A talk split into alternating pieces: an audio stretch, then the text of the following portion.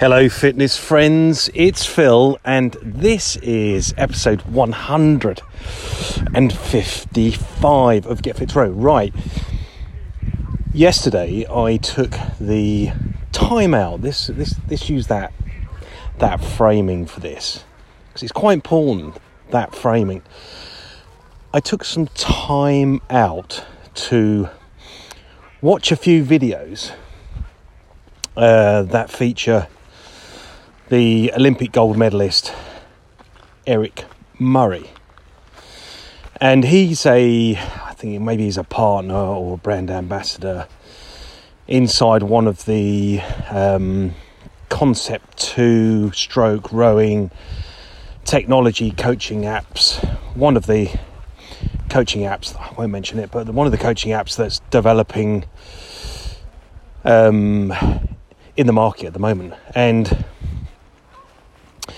I actually weird weird that it may sound, but I actually um, watched the, the videos, or should I say, I listened to the videos whilst doing the sessions that he was actually coaching. So on YouTube, um, he coaches. I think he was doing this during the first lockdown, actually in 2020 yeah, 2020, yeah, yeah, the first lockdown. He was um, going through these coached sessions, and let's say one of the things that both he and I are great fans of, we're both great fans of interval training, and not just a little bit of interval training, but actually some fairly extensive interval training. For instance, if you've listened to a few of my podcasts, you'll know that I'm a bit of a fan of the 8 by 500 meters, which was actually taught to me by, not taught to me, or introduced to me by a guy called Paul Rogers. And Paul Rogers, interestingly enough, as a link to Eric Murray, Paul Rogers was um, a guy I rowed with, and he was part of the New Zealand high performance squad at some point, I believe. But look, there's the link, right? Paul Rogers, who gave me this gift, as I say, this gift of the 8 times 500 metres, rowed in New Zealand, and so does Eric Murray.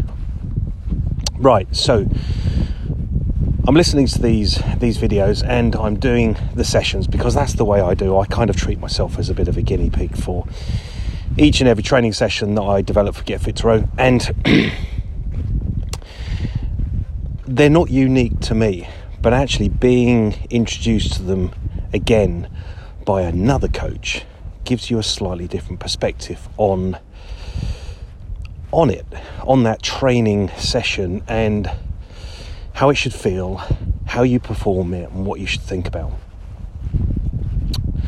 And um, there's there's actually, interestingly enough, so I'm a fan of the 8x500, but he's a fan of the 8 minute by 5 or the 10 minute by 5 or the 500 by 15. Good Lord, I say to myself. Now, I will be doing the 15 times 500 this week because over the uh, over the duration of this week and probably next week, there there needs to be some new training sessions introduced to the guys that I coach. And um, I guess one of the things that he talks about more, he talks about it more than you'd realize because he is not just a guy on a rowing machine, he's an Olympic gold medalist on a rowing machine in front of you in effect coaching you through a session. Now, just consider that. How often in your life will you get the chance to be coached by an Olympic multi multi times Olympic gold medalist, an absolute physical machine. And the point I was going to make actually, and the point that he talks about he talks about a lot, but but there's an invisible aspect to what he talks about that I thought I'd share. he talks an he talks an awful lot about smooth hand speed around the front and the back of the rowing stroke. And he says as you go up the rating, your hand speed increases. Now, we all know that the hand speed will increase, but there is this conversation in rowing circles as to how fast should that hand speed be. Now, I've always believed, and actually, I think having listened to not only Eric Murray but also another guy called Drew Ginn, Drew, Drew, Drew Gunn, Drew, Drew Ginn, I think his name is. He was part of the Oarsome Foursome Australian for many years ago, and he talked massively about what will make the what will make the boat go faster, and he talks an awful lot about that in a um, on a YouTube uh, video. But keep in mind that if you go searching on this podcast, you'll find that recording on one of the podcasts, and you can listen to it. But the point I'm making here is Eric Murray and Drew both talk about hand speed. So the thing about hand speed is you have to do something with it that you really, really understand what you're doing with it. It's not just the hands are going away or throw them away. I think there's actually much more to it than that. And in doing that, you can train people to understand more about what they should do with their hand speed. Theory being that the correct use of the hand speed makes the boat go faster. And that is the evidence listening to Eric Murray and Drew. However, the other bit that, that this say they don't talk about as much because I think it's a given. What they don't talk about as much is the power of the leg drive. So, when you go up the rating, whether it's on a rowing machine or if it's in a boat, where the rating comes from is somewhat the hand speed. But if we're going to think about it like Eric and Drew, we're going to say there's a controlled motion of the hand speed. It's almost like the hand speed doesn't increase as much as the power and the leg drive drive will increase as much as the stroke goes up, if that makes sense to you. And I'll say that again, or I'll say it the other way around is as the power of the leg drive increases, there is a proportional increase in hand speed.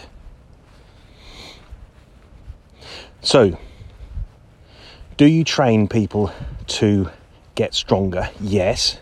Do you train people to use their hands more consciously? Yes. And can you um, can you train people to understand the two? The answer is yes.